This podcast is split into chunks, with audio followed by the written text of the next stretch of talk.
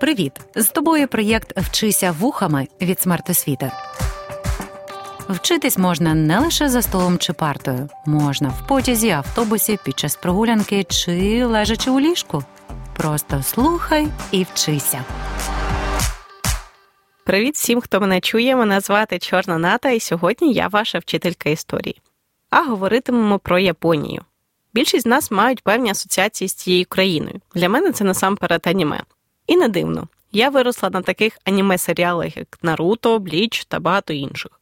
Десь поруч в моїх спогадах сезон цвітіння сакури, гора Фуджі, сад каменів, а також мої спроби вивчити японську мову. В студентські роки я навчилася грати в японські шахи щогі, і тепер звичні для нас шахи здаються мені нудними. Коли почала працювати, то мріяла про відпустку в одній з японських провінцій, де навколо будуть лише невеликі будиночки та тиша. З часом ці асоціації поповнилися. Зараз це Фумінорі Цучіко, волонтер, що приїхав в Україну у 2022 році та відкрив у Харкові безплатне кафе для людей, які не мають змоги себе забезпечити. Улітку цього 2023 року президент України нагородив Фумінорі Цучіко відзнакою Національна легенда України. Однак є ще одна асоціація. Коли я чую про Японію, я згадую про те, що це одна з найбільших економік світу. За даними Міжнародного валютного фонду, на жовтень 2023 року Японія займає четверте місце серед найбільших економік світу, поступаючись лише США, Китаю та Німеччині. Звичайно, такому економічному успіху передавав довгий шлях. І в уроці, як змінювалася світова економіка після Другої світової війни та економічні дива, я вже згадувала про те, що Японія була однією з країн, яка створила власне економічне диво. Як бачите, асоціацій з Японією у мене багато. Однак сьогодні ми будемо говорити детальніше про останню. Розберемося, як Японії вдалося досягти такого економічного успіху у повоєнний період і залишитися однією з найбільших економік світу.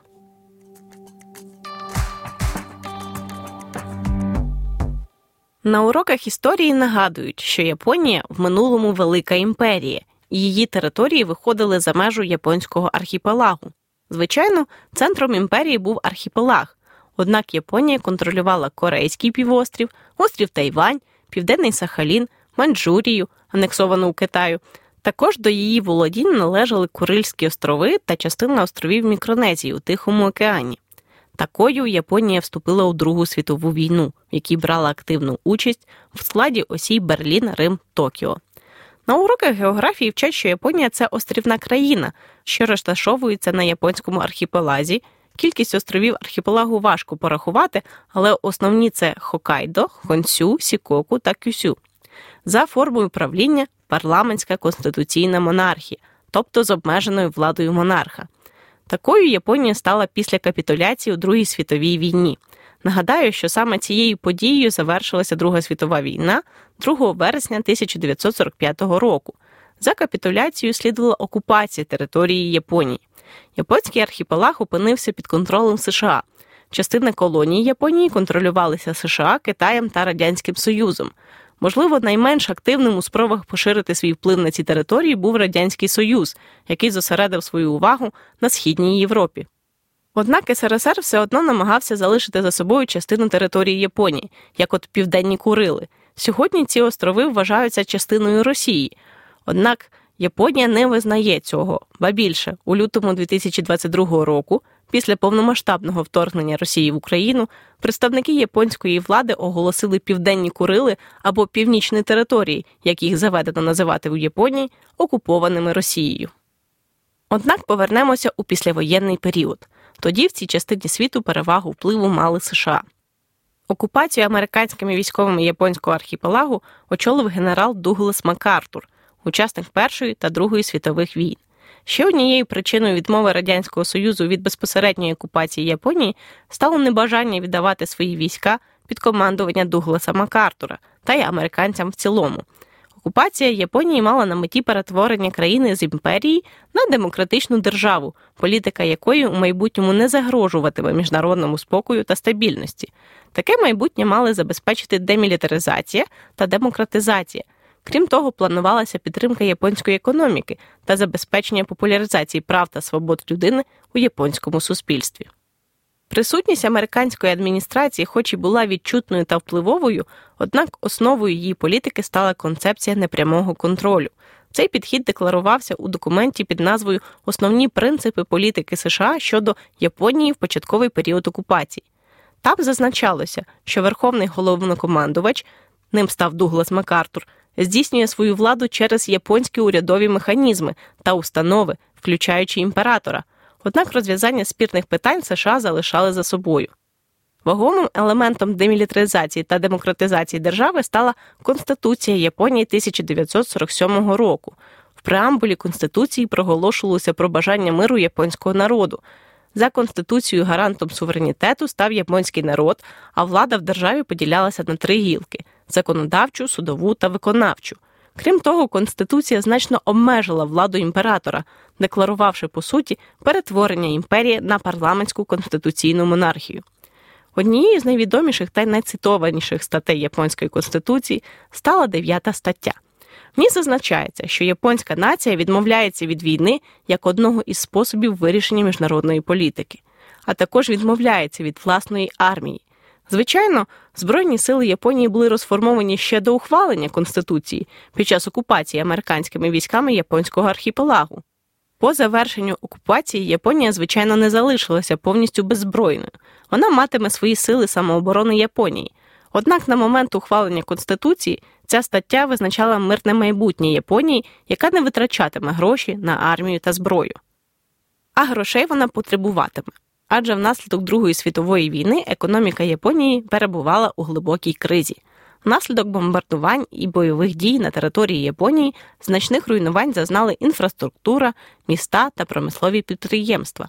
Внаслідок втрат на полі бою та збитків у сільському господарстві Японія зіткнулася з дефіцитом харчів, а це призвело до голоду в країні. Окупаційна адміністрація намагалася допомогти з розв'язанням цієї проблеми, однак питання продовольчого забезпечення залишилося актуальним для Японії ще декілька повоєнних років. Додавала економічних проблем і втрата територій, адже після війни Японія втратила значну частину своєї колоніальної імперії, а це означало втрату джерел природних ресурсів та ринків збуту. Японський архіпелаг вирізняється обмеженими природними ресурсами, такими як мінерали та корисні копалини, через своє географічне положення та вулканічне походження. Велика частина Японії вкрита гірським рельєфом, що робить землю непридатною для сільськогосподарського виробництва. Такі умови обмежують можливість розвинути рослинництво та виробництво сільськогосподарських продуктів. Тому актуальним було питання, де брати ресурси для відбудови. Потрібно імпортувати. На все це накладалася ще й гіперінфляція. Це один із типів інфляції, за якого ціни на товари і послуги різко та надзвичайно швидко зростають. В результаті гіперінфляції гроші втрачають свою цінність. Для фінансування війни та післявоєнного відновлення японський уряд надрукував велику кількість грошей, щоб покрити свої витрати.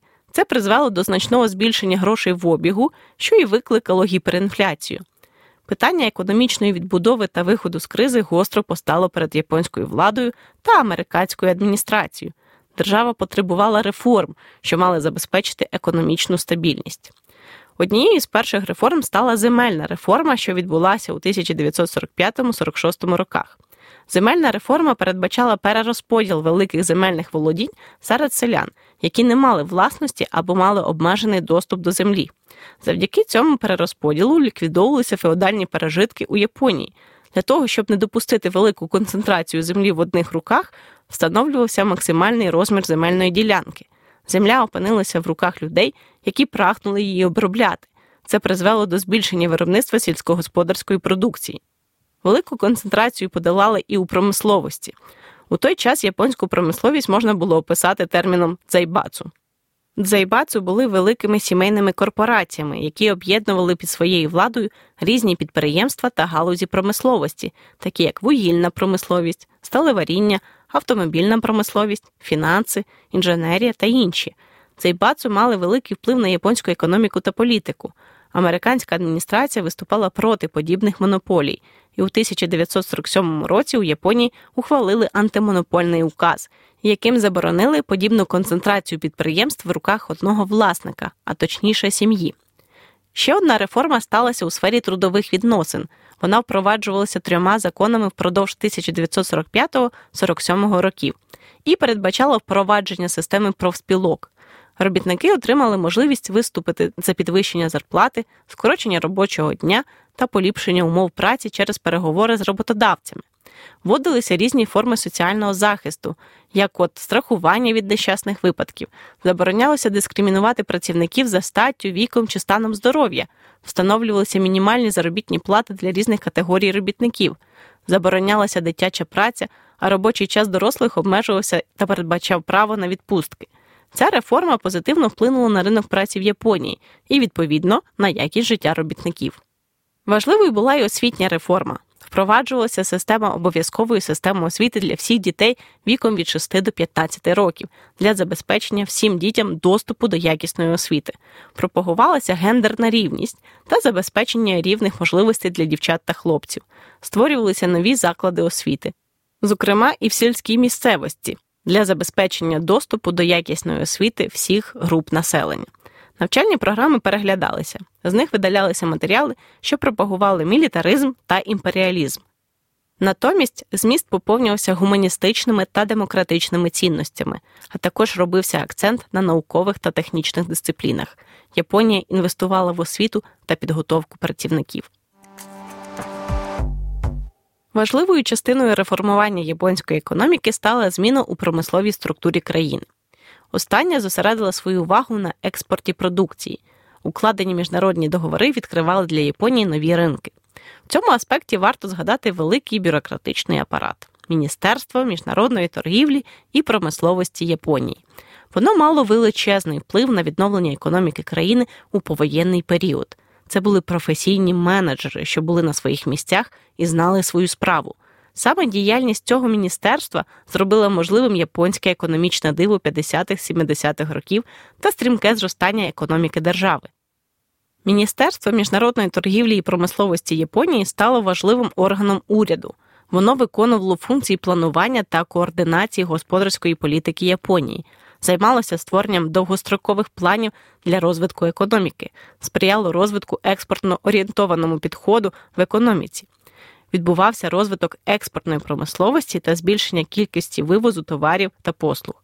Саме в юрисдикції міністерства було визначати пріоритетні для розвитку галузі промисловості.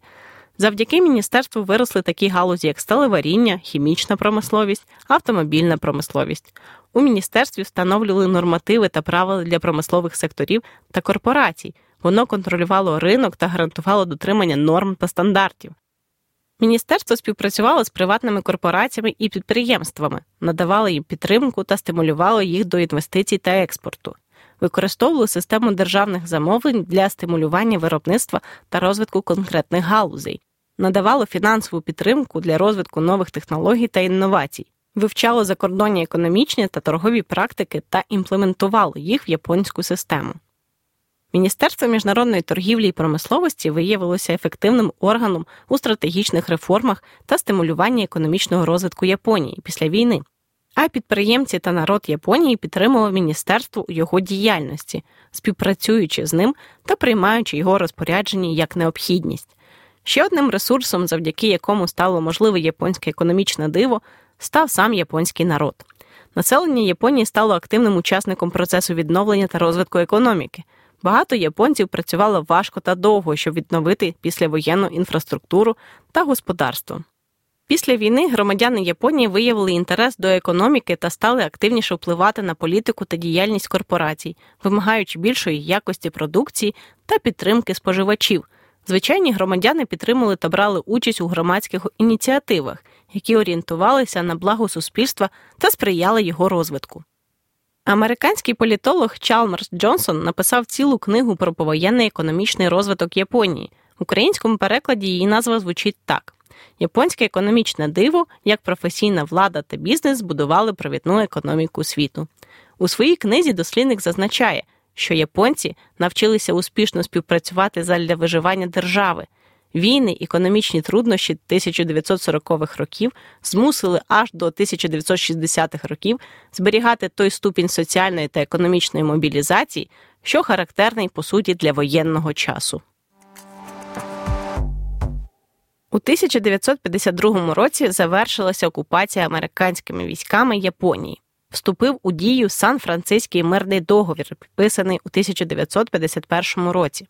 Він ознаменував остаточне примирення між Японією та союзниками та відкрив шлях для подальшої співпраці США та Японії. В цей період японці та увесь світ почали спостерігати за результатами економічних реформ, ефективного управління та відданої праці. У Японії спостерігалися стрімкі темпи зростання економіки. Японська продукція мала конкурентну перевагу на світовому ринку, адже принцип якості став ключовим у виробництві товарів на японських підприємствах. Рівень життя зростав, політична система характеризувалася стабільністю. Японія насолоджувалася власним економічним дивом впродовж 50-70-х років. На початку 70-х років світова економіка зіткнулася з новим викликом нафтовою кризою. Про неї більше ви можете почути в уроці, як змінювалася світова економіка після Другої світової війни та економічні дива. Японія, як і інші країни, що були залежні від імпорту ресурсів, зокрема нафти, яскраво відчули цю кризу на собі. Щоб подолати наслідки кризи та зростання цін на енергоносії, Японія пішла шляхом економії та зменшення використання нафти у виробництві. Нові способи виробництва виявилися більш екологічними та відповідали вимогам часу. Тому японській економіці вдалося порівняно швидко оговтатися від енергетичної кризи і продовжити впевнене зростання до 90-х років, поки її не спіткає чергова криза. Однак і ця криза вже не могла витиснути Японію зі світових економічних лідерів, яким вона залишається і сьогодні. Стрімке економічне піднесення 50-70-х років та послідовне зростання попри кризи. Саме таким був шлях Японії до свого місця в списку найбільших економік світу. Однак це лише зовні. Всередині країни японське суспільство пережило значні зміни та трансформації, яким завдячує японське економічне диво. Спочатку демілітаризація та демократизація під контролем американської окупації, далі реформи, що стали результатом спільної діяльності та домовленостей японського уряду та окупаційної адміністрації, успішне керівництво економікою Міністерством міжнародної торгівлі і промисловості Японії, а головне японський народ, що мобілізував всі свої зусилля, дисциплінованість та відданість збереженню та процвітанню держави. Ось чому Японії вдалося. Дякую, що слухали. Проєкт Вчися вухами творить громадська організація Смарт Освіта за підтримки Educo Foundation.